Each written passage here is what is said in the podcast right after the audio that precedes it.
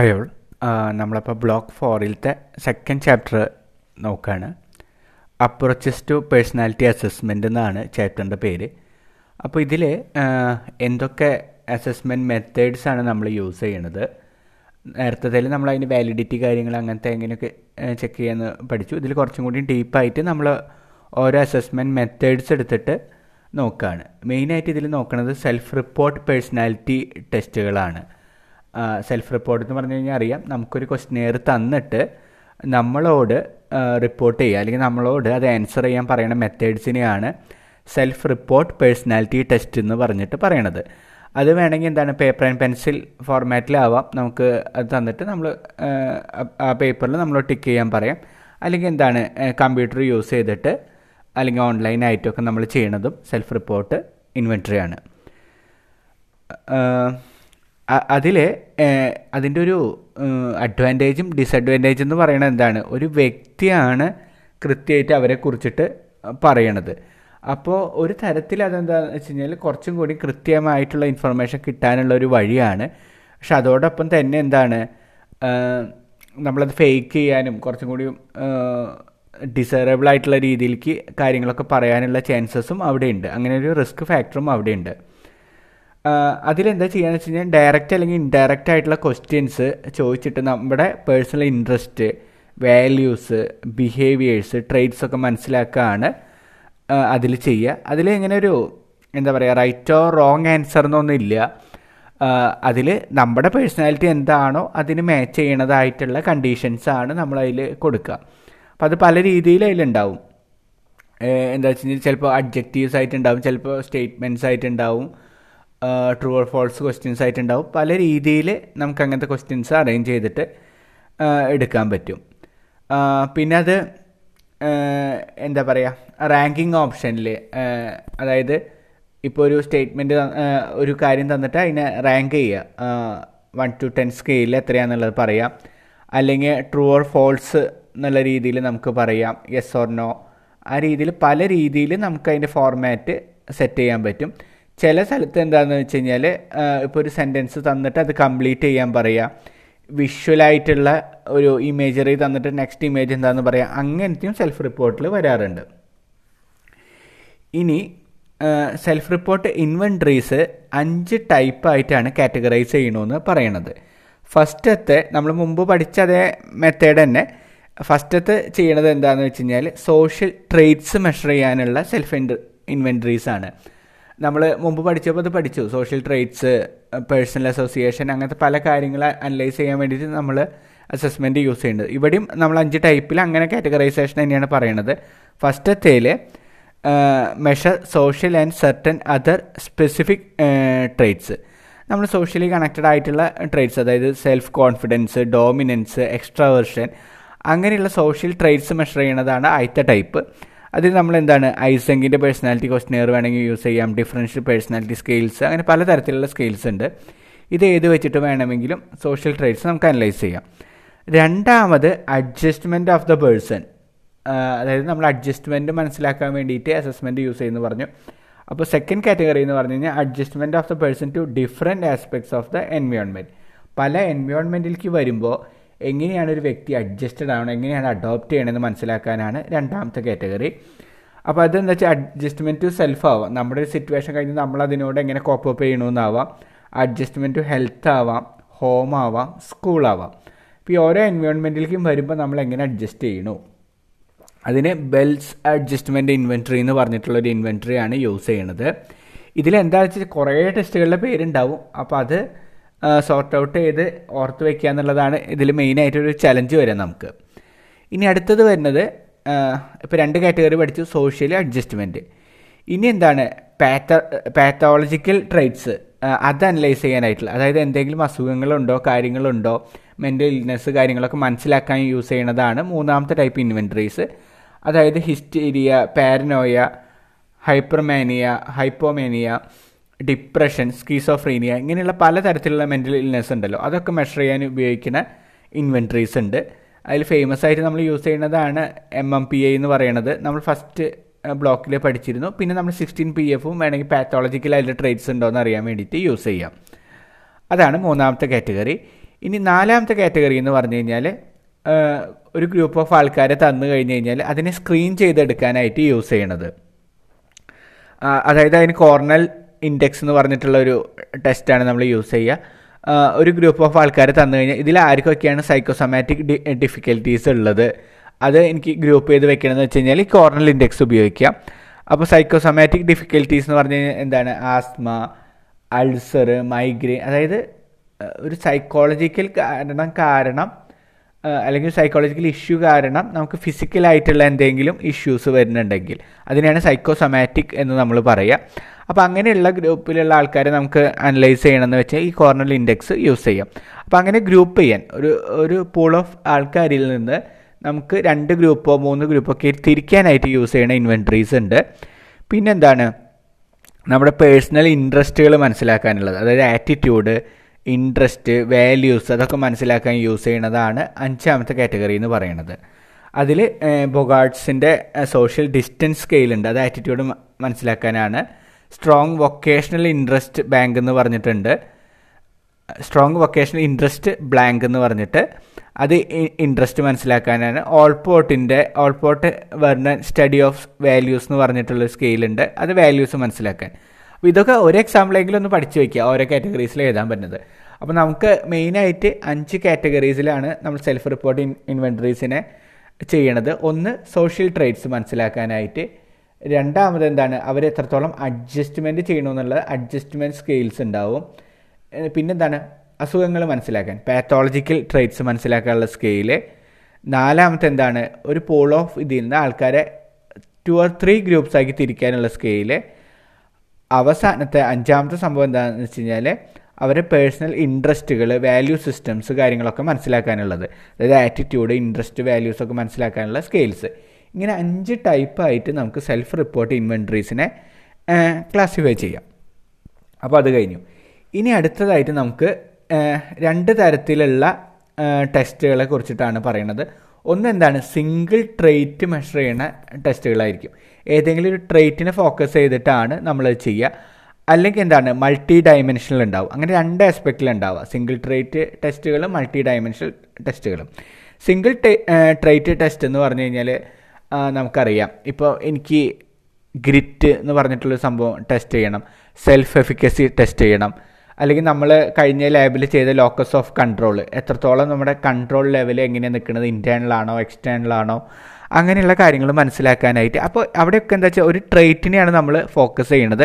അത് ഏത് റേഞ്ചിലാണ് അപ്പർ ലെവലാണോ ലോവർ ലെവലാണോ ഇങ്ങനെ മനസ്സിലാക്കാൻ യൂസ് ചെയ്യുന്ന ടെസ്റ്റുകളെയാണ് സിംഗിൾ ട്രേറ്റ് ടെസ്റ്റുകൾ എന്ന് പറഞ്ഞിട്ട് വിളിക്കുന്നത് അതായത് one particular trait and its consequences for behaviour ഇതാണ് നമ്മളിവിടെ അനലൈസ് ചെയ്യുന്നത് അപ്പോൾ അതിന് എക്സാമ്പിൾ ഞാൻ പറഞ്ഞ ലോക്കസ് ഓഫ് കൺട്രോൾ പറയാം നമുക്ക് സെൽഫ് മോണിറ്ററിങ് സ്കെയിൽ പറയാം സെൻസേഷൻ സീക്കിംഗ് സ്കെയിൽ അപ്പോൾ ഇതൊക്കെ എന്താ വെച്ചാൽ ആ ഒരു എലമെന്റ് മാത്രമാണ് നമ്മൾ അനലൈസ് ചെയ്യുന്നത് അപ്പോൾ ഒരു കാര്യത്തിന് അനലൈസ് ചെയ്യുന്നത് ആ പേരിൽ നിന്ന് തന്നെ മനസ്സിലാക്കാം.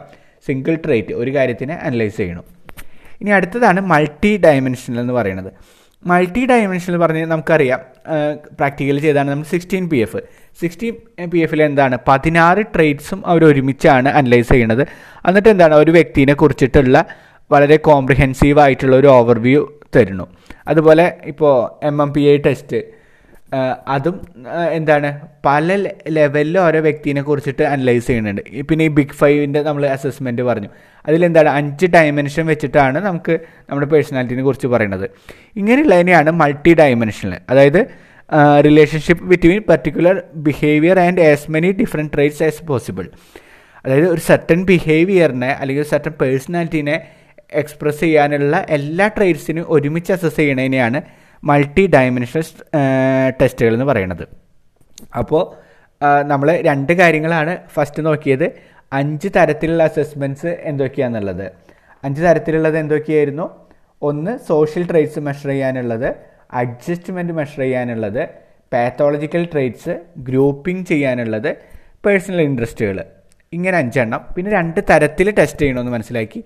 സിംഗിൾ ട്രേറ്റ് ടെസ്റ്റുകളും മൾട്ടി ഡയമെൻഷനിലും ഇനി എന്തൊക്കെയാണ് ഈ സെൽഫ് റിപ്പോർട്ട് ടെസ്റ്റിന്റെ സ്ട്രെങ്ത്തും വീക്ക്നെസ് എന്നുള്ളത് നമുക്ക് നോക്കാം.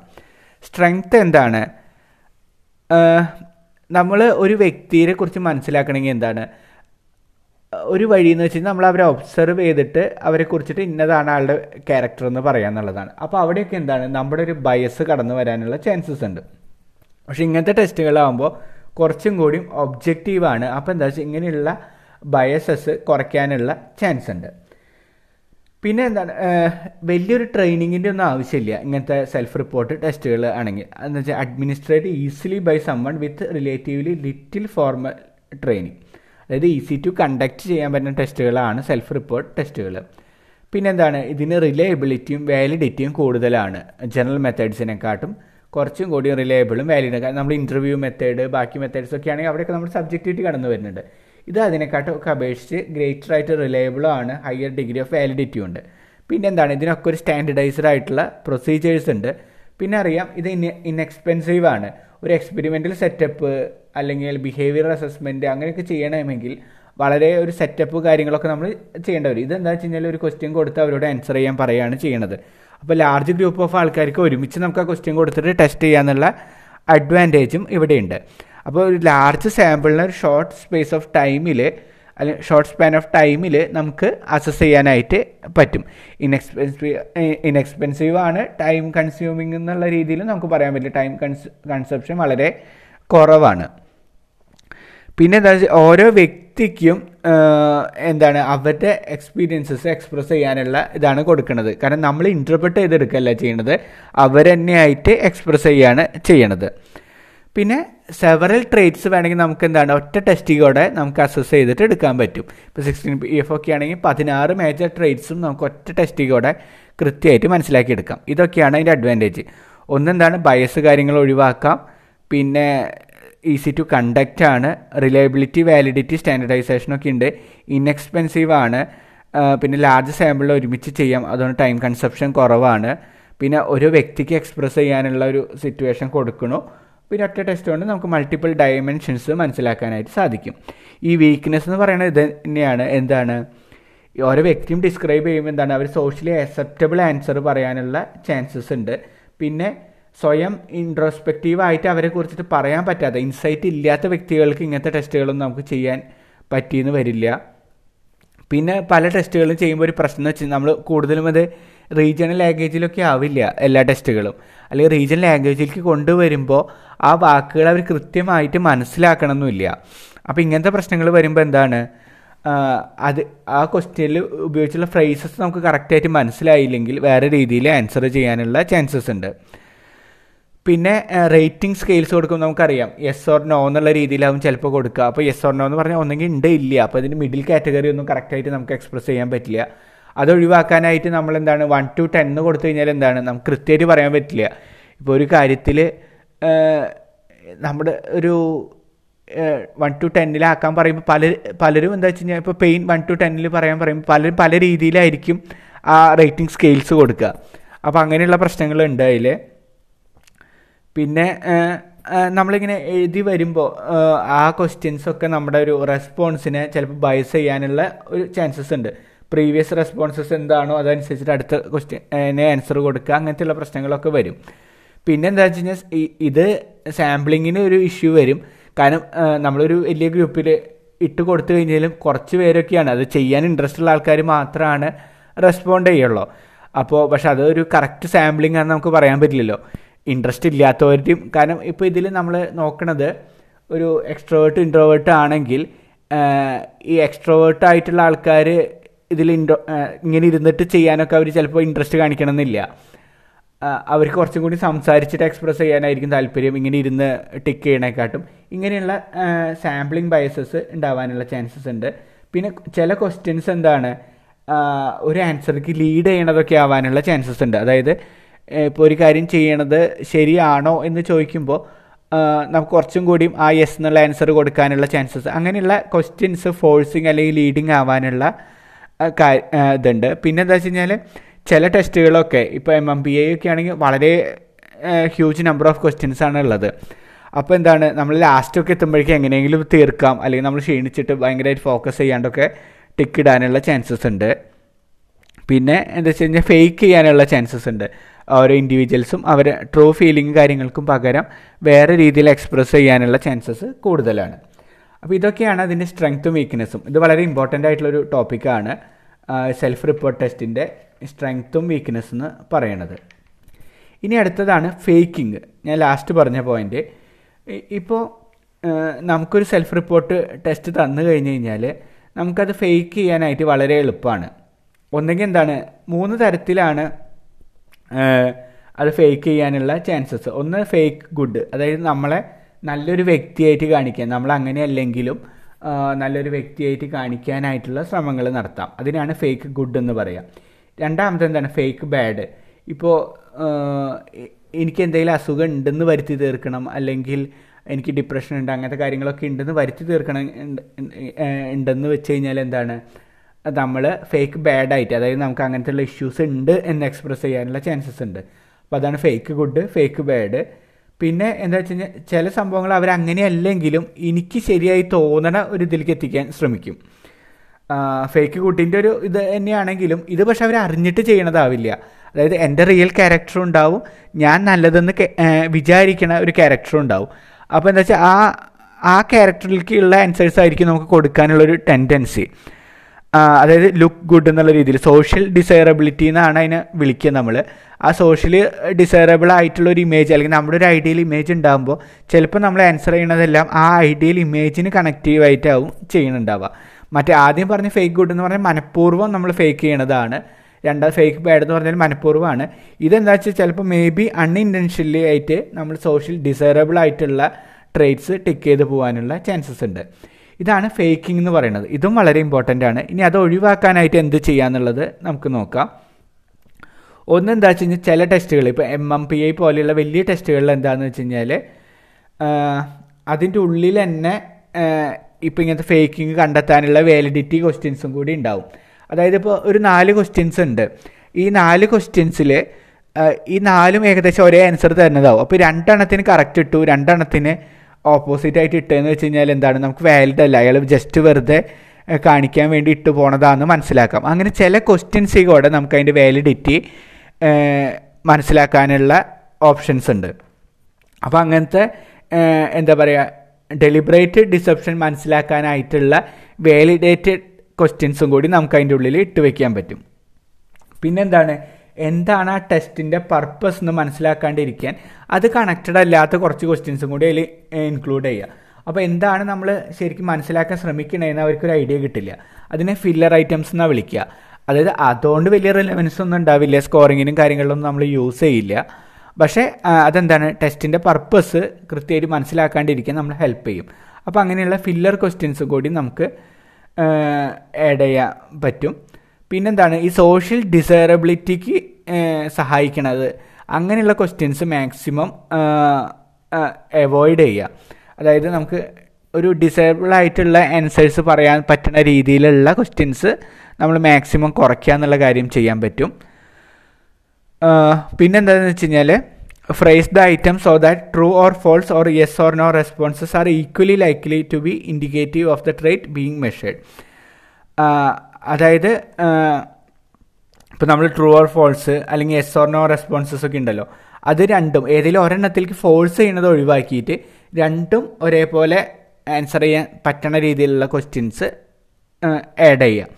അപ്പോൾ അപ്പോൾ ഇങ്ങനത്തെ സിറ്റുവേഷൻസിലൊക്കെ എന്താണ് നമുക്ക് ഇങ്ങനത്തെ ഫേക്കിങ് ഒഴിവാക്കാൻ പറ്റും. ഒന്ന് അതിന്റെ ഉള്ളിൽ വാലിഡേറ്റ് ചെയ്യാനുള്ള ക്വസ്റ്റ്യൻസ് ഇടുക ഫില്ലർ ഐറ്റംസ് ഇടുക പിന്നെ സോഷ്യൽ ഡിസൈറബിലിറ്റിക്കുള്ള ചാൻസ് ഉള്ള ക്വസ്റ്റ്യൻസ് നമ്മൾ ഒഴിവാക്കുക. പിന്നെന്താണ് ഏതെങ്കിലും ഒന്നിലേക്ക് യെസ്സിലേക്കോ നോയിലേക്കോ ഫോഴ്സ് ചെയ്യുന്ന രീതിയിലത്തെ ക്വസ്റ്റ്യൻസ് ഇടാണ്ട് എന്താണ് രണ്ടും ഈക്വലി റെസ്പോണ്ട് ചെയ്യാൻ പറ്റുന്ന രീതിയിലുള്ള ക്വസ്റ്റ്യൻസ് ഇൻക്ലൂഡ് ചെയ്യാം.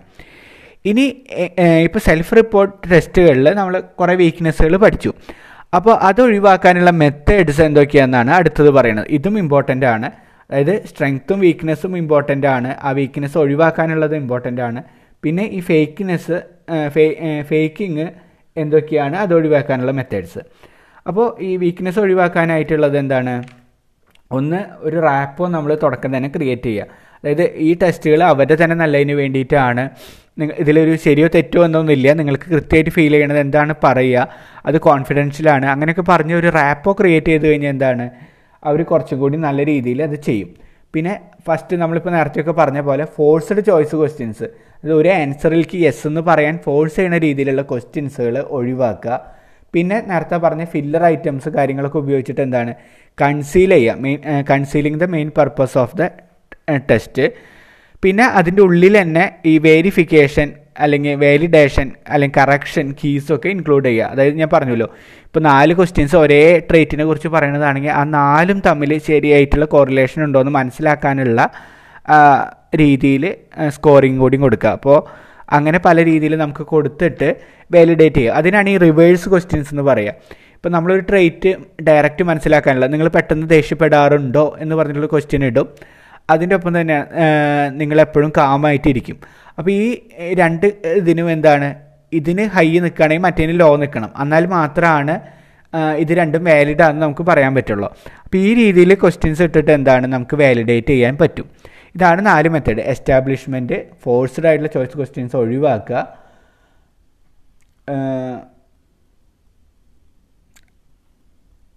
അതിലൊരു കാര്യം കൂടി ശ്രദ്ധിക്കാനുള്ളത്. ഈ ഫോഴ്സ്ഡ് ചോയ്സ് ക്വസ്റ്റ്യൻസിൽ ചില സിറ്റുവേഷൻസിൽ അതായത് the subject who wants to give socially desirable response is out witted by the forced choice between equally desirable statement ആ രീതിയിൽ യൂസ് ചെയ്യാട്ടോ അതായത് ഫോഴ്സ്ഡ് ചോയ്സ് വരുന്ന സംഭവങ്ങൾ ഒഴിവാക്കും ചെയ്യാം. പക്ഷെ ചില സിറ്റുവേഷനിൽ അതായത് ഈ സോഷ്യലി ഡിസൈറബിൾ ആൻസർ കൊടുക്കാൻ ഉള്ള ടെൻഡൻസി ഉണ്ടാകുന്ന സംഭവത്തിൽ എന്താണ്?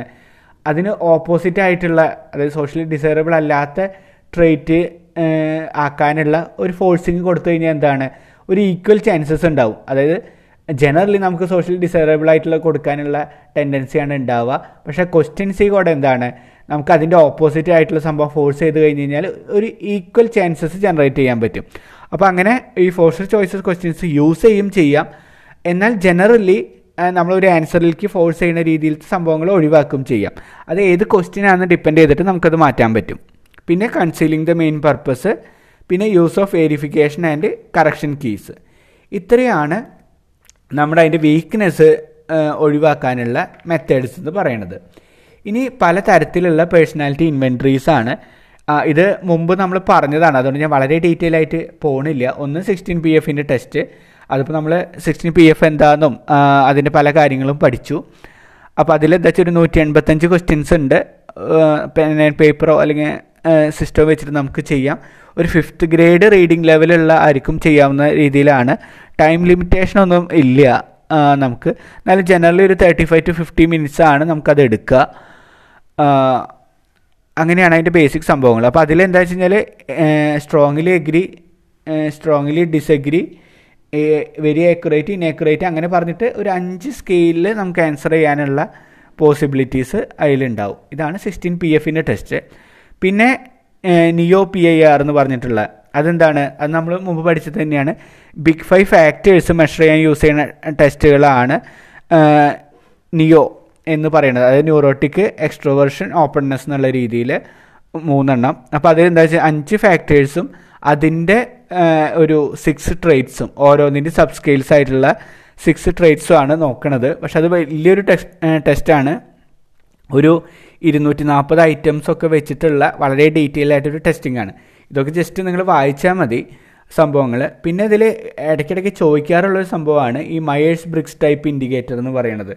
അതും നമ്മൾ മുമ്പ് പറഞ്ഞതാണ്. അതുകൊണ്ട് ഞാൻ വീണ്ടും ഡീറ്റെയിൽ ആയിട്ട് പോകുന്നില്ല കാളിയുങ്കിന്റെ മെത്തേഡ് വെച്ചിട്ട് നമ്മൾ ഐ എൻ എഫ് ജെ അങ്ങനെ പല രീതിയിൽ ഒരു പതിനാറ് ടൈപ്സ് ഉണ്ടാക്കി വെച്ചിട്ടുണ്ട്. അതിലേതാണ് നമ്മൾ വരണതെന്ന് കണ്ടെത്താനാണ് ഈ മയേഴ്സ് ബ്രിക്സിന്റെ ടൈപ്പ് ഇൻഡിക്കേറ്റർ യൂസ് ചെയ്യണത്. ഇനി ഇത് നമ്മൾ ഫസ്റ്റ് ബ്ലോക്കിൽ പറഞ്ഞതാണ് ഈ മിനിസോട്ട മൾട്ടിഫേസിക് പേഴ്സണാലിറ്റി ഇൻവെൻട്രി എന്ന് പറയുന്നത് അത് വളരെ ഇമ്പോർട്ടന്റ് ആണ്. ഇതിലെ ഏറ്റവും കൂടുതൽ എം ബി ടി എയും ഈ മിനിസോട്ട മൾട്ടിഫേസിക് പേഴ്സണാലിറ്റി ഇൻവെൻട്രി എന്നും ഉള്ളതാണ് ചോദിച്ചിട്ടുള്ളത്. രണ്ടും നമ്മളിപ്പോൾ രണ്ടാമത്തെ വട്ടമാണ് പറയണത്. അതിന് വീണ്ടും ഈ ഈ എം എം പി എ ഒക്കെ ലാസ്റ്റ് ചാപ്റ്ററിൽ വീണ്ടും വരുന്നുണ്ട്. അപ്പോൾ കുറേ തവണ റിപ്പീറ്റേഷൻ ഉള്ളതുകൊണ്ട് തന്നെ ചോദിക്കാനുള്ള ചാൻസസ് കൂടുതലാണ്. അത് മെയിനായിട്ട് നമ്മൾ മെന്റൽ ഇൽനെസ് കാര്യങ്ങൾക്കാണ് യൂസ് ചെയ്യണത്. എന്നാൽ പോലും ഇത് ബാക്കി പല കാര്യങ്ങൾക്കും അവരുടെ political views social religious sexual attitudes അങ്ങനെ പല കാര്യങ്ങളും മനസ്സിലാക്കാനായിട്ട് നമുക്കത് യൂസ് ചെയ്യാം. ഈ ഒരു ഒറ്റ ടെസ്റ്റ് വെച്ചിട്ട്. പിന്നെ അത് ലീഗൽ കേസസും ക്രിമിനൽ ഡിഫൻസ് അങ്ങനത്തെ കാര്യങ്ങൾക്ക് വരെ വളരെ ഡീറ്റെയിൽ ആയിട്ട് യൂസ് ചെയ്യുന്നതാണ്. മെയിൻ പ്രശ്നം എന്ന് വെച്ച് കഴിഞ്ഞാൽ ഒരു അഞ്ഞൂറ്റി അറുപത്തേഴ് ട്രൂ ഓർ ഫോൾസ് ക്വസ്റ്റ്യൻസ് കയ്യിൽ വരുന്നുണ്ട്. അപ്പോൾ അതുകൊണ്ട് തന്നെ അത് ചെയ്യുക എന്നുള്ളത് ഒരു സിക്സ്റ്റി ടു നയന്റി മിനിറ്റ്സ് ഒക്കെ വരുന്ന ഒരു ഡീറ്റെയിൽ ആയിട്ടുള്ള സംഭവമാണ്. അത് ഇന്റർപ്രറ്റ് ചെയ്യാനായിട്ടാണെങ്കിലും വളരെ ക്വാളിഫൈഡ് ആയിട്ടുള്ള പ്രൊഫഷണൽസ് വേണ്ടി വരും. അപ്പോൾ ഇത്രയാണ് പല ടെസ്റ്റുകൾ ഇതിലപ്പോൾ ഈ മിനിസോട്ട മൾട്ടിഫേസിക് പേഴ്സണാലിറ്റി ഇൻവെന്ററിയും എം ബി ടി എയും കുറച്ചും കൂടി ഫോക്കസ് ചെയ്തിട്ട് നോക്കുക ഇനി അടുത്തതാണ് പ്രൊജക്റ്റീവ് ടെക്നിക്സ് പ്രൊജക്റ്റീവ് ടെക്നിക്സും നമ്മൾ ഫസ്റ്റ് ബ്ലോക്കിൽ പറഞ്ഞത് തന്നെയാണ്. അതിന്റെ ഏകദേശം റിപ്പീറ്റേഷൻ തന്നെയാണ് ഇതിൽ വരുന്നത്. അപ്പോൾ അതുകൊണ്ട് തന്നെ അതുകൊണ്ടാണ് ഞാൻ പിന്നെ ഇത് വീണ്ടും ഡീറ്റെയിൽ ആയിട്ട് പോവാത്തത്. അപ്പോൾ ഇതെന്താ വെച്ചാൽ പ്രൊജക്റ്റീവ് ടെക്നിക്സ് പറഞ്ഞു. അതായത് നമുക്ക് പ്രത്യേകിച്ച് ഒരു മീനിങ്ങോ കാര്യങ്ങളൊന്നും ഇല്ലാത്ത ഒരു ആംബിഗ്യൂസ് ആയിട്ടുള്ള അല്ലെങ്കിൽ അൺസ്ട്രക്ചേർഡ് ആയിട്ടുള്ള ഒരു ടെസ്റ്റ് സ്റ്റിമുലൈ കൊടുത്തിട്ട് എന്താണ് നമ്മുടെ റെസ്പോൺസ് മനസ്സിലാക്കാൻ ശ്രമിക്കും. അപ്പോൾ ഇതിന്റെ ഒരു അഡ്വാന്റേജ് എന്താണെന്ന് വെച്ച് കഴിഞ്ഞാൽ ബാക്കി ടെസ്റ്റുകളൊക്കെ നമ്മൾ കോൺഷ്യസ്ലി റെസ്പോണ്ട് ചെയ്യണം. ഈ കോൺഷ്യസ്ലി റെസ്പോണ്ട് ചെയ്യുമ്പോൾ എന്താണ്? നമ്മൾ ചില കാര്യങ്ങളൊന്നും പറയണമെന്നില്ല. അപ്പോൾ ഒരു സെക്ഷൽ അബ്യൂസ് അല്ലെങ്കിൽ പറയാൻ പറ്റാത്ത ഇഷ്യൂസ് ഇങ്ങനെയൊക്കെ ഉണ്ടെങ്കിൽ എന്താണ്? അവർ ഡയറക്റ്റ്ലി പറയില്ല. പക്ഷേ എന്താ വെച്ചാൽ ഇങ്ങനത്തെ ടെസ്റ്റുകൾ ചെയ്യുമ്പോൾ എന്താണ്? അവരൊരു അൺകോൺഷ്യസ് ആയിട്ടുള്ള ഡ്രൈവ്സും കൂടി നമുക്ക് കറക്റ്റായിട്ട് കിട്ടാനുള്ള ചാൻസസ് ഉണ്ട്. അപ്പോൾ ഇവിടെയും എന്താണ്? കറക്റ്റ് ഇൻകറക്റ്റ് ആൻസേഴ്സ് എന്നൊന്നും ഇല്ല. ഓരോരുത്തരുടെ റെസ്പോൺസ് അനുസരിച്ചിട്ടാണ് ഇന്റർപ്രറ്റ് ചെയ്യുക. പക്ഷെ ഇതിന്റെ ഒരു പ്രശ്നം എന്ന് വെച്ച് കഴിഞ്ഞാൽ ഒരു വ്യക്തിയും സബ്ജക്റ്റീവായിട്ടാണ് അതായത് അസസ് ചെയ്യണ വ്യക്തി സബ്ജക്റ്റീവായിട്ടാണ് അസസ് ചെയ്യണത്. അതുകൊണ്ട് അതിന്റേതായ ലിമിറ്റേഷൻസ് അവിടെ ഉണ്ടാവും. പിന്നെ ഇതിന്റെ പല തരത്തിലുള്ള പ്രൊജക്റ്റീവ് ടെക്നിക്സിനെ കുറിച്ചിട്ടാണ് പറയണത്. ഇതും ഞാൻ ഫസ്റ്റ് ബ്ലോക്കിൽ പറഞ്ഞതാണ്. ഒന്നത്തെ ഒന്നാമത്തെ അസോസിയേറ്റീവ് ആയിട്ടുള്ള പ്രൊജക്റ്റീവ് ടെക്നിക്സ് അതായത് ഒരു വേഡ് പറഞ്ഞിട്ട് അത് കണക്റ്റഡ് ആയിട്ടുള്ള ഒരു വേഡ് പറയാമെന്നുള്ള അസോസിയേഷൻസ് അതാണ് അസോസിയേറ്റീവ് ടെക്നിക്സ് എന്ന് പറയണത്. പിന്നെ എന്താണെന്ന് വെച്ച് കഴിഞ്ഞാൽ ഇപ്പോൾ ഈ റൊഷാർക്കിന്റെ ടെസ്റ്റ് ഹോൾസ്മാൻ ഇങ്ക്ബോൾട്ട് ടെസ്റ്റും ഇതൊക്കെ അസോസിയേഷൻ ടെസ്റ്റ് എന്നുള്ള രീതിയിൽ തന്നെ പറയാം. കാരണം ഒരു ഇമേജ് കൊടുത്തിട്ട് അതായിട്ട് അസോസിയേറ്റ് ചെയ്യണ കാര്യങ്ങൾ പറയാനാണ് പറയണത്. ഇതൊക്കെ അസോസിയേറ്റീവ് ടെക്നിക്സിലാണ് വരുന്നത്. അടുത്തത് കംപ്ലീഷൻ കംപ്ലീഷൻ എന്ന് പറഞ്ഞു കഴിഞ്ഞാൽ അറിയാം ഒരു സെന്റൻസ് കൊടുത്തിട്ട് കംപ്ലീറ്റ് ചെയ്യാൻ പറയുക ഒരു സ്റ്റോറി കൊടുത്തിട്ട് കംപ്ലീറ്റ് ചെയ്യാൻ പറയുക ഇതൊക്കെ കംപ്ലീഷൻ ടെക്നിക്സ് ആണ് അത് Sacks sentence completion test Madeline തോമസിന്റെ കംപ്ലീഷൻ സ്റ്റോറീസ് ടെസ്റ്റ് ഇതൊക്കെ കംപ്ലീഷൻ ടെസ്റ്റിലാണ് വരുന്നത്. അടുത്തത് കൺസ്ട്രക്റ്റീവ് അതായത് ഒരു ഒരു സ്റ്റിമുലൈ കൊടുത്തിട്ട് എന്താണ് അതിൽ നിന്നൊരു കൺസ്ട്രക്റ്റീവ് ആയിട്ടുള്ള സംഭവങ്ങൾ ഉണ്ടാക്കി പറയാൻ പറയും. അതായത് ഒരു ഡ്രോയിങ് കാണിച്ചിട്ട് ഒരു സ്റ്റോറി പറയാൻ പറയും. അല്ലെങ്കിൽ ഒരു സെറ്റ് ഓഫ് കാർഡ്സ് ഇപ്പോൾ തിമാറ്റിക് അപ്രസെപ്ഷൻ ടെസ്റ്റ് എന്നൊക്കെ പറഞ്ഞ ടെസ്റ്റ് ആണെങ്കിൽ ഒരു സെറ്റ് ഓഫ് കാർഡ്സ് കാണിക്കുക. എന്നിട്ട് ആ കാർഡ്സൊക്കെ കണക്ട് ചെയ്തിട്ട് എന്താണ് ഒരു സ്റ്റോറി ഉണ്ടാക്കി പറയാൻ പറയും. അപ്പോൾ അതൊക്കെ ഈ കൺസ്ട്രക്റ്റീവ് ടെസ്റ്റുകളാണ് ഇനി അടുത്ത എക്സ്പ്രസീവ് ഒരു വ്യക്തിക്ക് എക്സ്പ്രസ് ചെയ്യാനുള്ള ഒരു സിറ്റുവേഷൻ ഉണ്ടാക്കി കൊടുക്കുകയാണ് ചെയ്യുക. അപ്പോൾ ഒരു ഒരു റോൾ പ്ലേ ഗെയിമിങ്സ് അല്ലെങ്കിൽ എന്താ വെച്ച് കഴിഞ്ഞാൽ ഒരു സിറ്റുവേഷൻ തന്നിട്ട് ഈ സിറ്റുവേഷൻ നിങ്ങളാണെങ്കിൽ എന്ത് റെസ്പോണ്ട് ചെയ്യും? ഈ രീതിയിലൊക്കെ ചോദിക്കുന്നത് എക്സ്പ്രസീവ് ടെസ്റ്റുകളാണ് അടുത്തത് ചോയ്സ് ടെക്നിക്ക് എന്നാണ് പറയണത്. ചോയ്സ് ടെക്നിക്ക് എന്ന് പറഞ്ഞു കഴിഞ്ഞാൽ അത് ഡയറക്റ്റ്ലി നമുക്കൊരു പ്രൊജക്റ്റീവ് ടെക്നിക്സ് എന്നൊന്നും പറയാൻ പറ്റില്ല. പക്ഷേ ഒരു ഒരു രീതിയിൽ നമ്മുടെ ഒരു അൺകോൺഷ്യസ് ആയിട്ടുള്ള സംഭവങ്ങൾ മനസ്സിലാക്കാൻ യൂസ് ചെയ്യണു എന്നുള്ള രീതിയിൽ പറയാം. ഒരു സെറ്റ് ഓഫ് പിക്ചേഴ്സ് തന്നിട്ട് നിങ്ങൾക്ക് ഏറ്റവും ഇഷ്ടമുള്ളത് ഏതാണെന്ന് ചൂസ് ചെയ്യാനായിട്ട് പറയാം. ഇപ്പോൾ ഇതേ ടെസ്റ്റാണ് നമ്മൾ ഹോം സിനിമയിലൊക്കെ കാണിച്ചത്. കുറേ മൃഗങ്ങളുടെ പടം കാണിച്ചിട്ട് നിങ്ങൾക്ക് ഒരു മൃഗത്തിനെ ചൂസ് ചെയ്യാൻ പറയുക ഇതൊക്കെ ചോയ്സ് ടെക്നിക്സിൽ പെടുന്നതാണ്. അപ്പോൾ ഇത്രയൊക്കെയാണ് പ്രൊജക്റ്റീവ് ടെക്നിക്സ് അപ്പോൾ ഇതൊക്കെ ഞാൻ ഡീറ്റെയിൽ ആയിട്ട് ആദ്യം പറഞ്ഞതാണ്. അതുകൊണ്ട് ഞാൻ ജസ്റ്റ് ഒരു റിവിഷൻ പോലെ ഓടിച്ചു പോണേ ഉള്ളൂ. പിന്നെ അതിന്റെ സ്ട്രെങ്ത്തും വീക്ക്നെസ്സും സ്ട്രെങ്ത്ത് എന്താണ്? ഞാൻ നേരത്തെ പറഞ്ഞ അൺകോൺഷ്യസ് ആസ്പെക്ട്സ് മനസ്സിലാക്കാൻ സാധിക്കും. പിന്നെ അത് എന്താണ് ഇതിന്റെ പർപ്പസ് എന്ന് മനസ്സിലാക്കാത്തതുകൊണ്ട് ഫേക്ക് ചെയ്യാനുള്ള ചാൻസസ് വളരെ കുറവാണ്. പിന്നെ ഒരു വ്യക്തിനെ കുറിച്ച് ചിലപ്പോൾ വളരെ ഡീറ്റെയിൽ ആയിട്ടുള്ള നമുക്ക് പെട്ടെന്ന് അസസ് ചെയ്യാൻ പറ്റാത്ത ഡീറ്റെയിൽസ് വരെ കിട്ടാൻ ചാൻസസ് ഉണ്ട്. പിന്നെ നല്ല രീതിയിൽ കോമ്പറ്റേറ്റീവ് ആയിട്ടുള്ള ഒരു സൈ പ്രൊഫഷണലോ സൈക്കോളജിസ്റ്റോ ഒക്കെ ആണെങ്കിൽ വളരെ ഡീറ്റെയിൽ ആയിട്ടും യൂസ്ഫുൾ ആയിട്ടുള്ള ഇൻഫർമേഷൻ ഈ ഒറ്റ ടെസ്റ്റിൽ കൂടെ എടുക്കാൻ പറ്റും. കാരണം ഈ തിമാറ്റിക് അപ്രസെപ്ഷൻ ടെസ്റ്റൊക്കെ ഈ ഡിഫൻസിലേക്കൊക്കെ സൈക്കോളജിസ്റ്റുകൾ എടുക്കുമ്പോൾ അല്ലെങ്കിൽ ഇപ്പോൾ ഡിഫൻസിലേക്കൊക്കെ ആൾക്കാർ എടുക്കുമ്പോഴൊക്കെ യൂസ് ചെയ്യുന്ന ടെസ്റ്റുകളാണ് അപ്പോൾ വളരെ ഡീറ്റെയിൽ ആയിട്ട് അവരെക്കുറിച്ച് നമുക്ക് മനസ്സിലാക്കാൻ പറ്റും.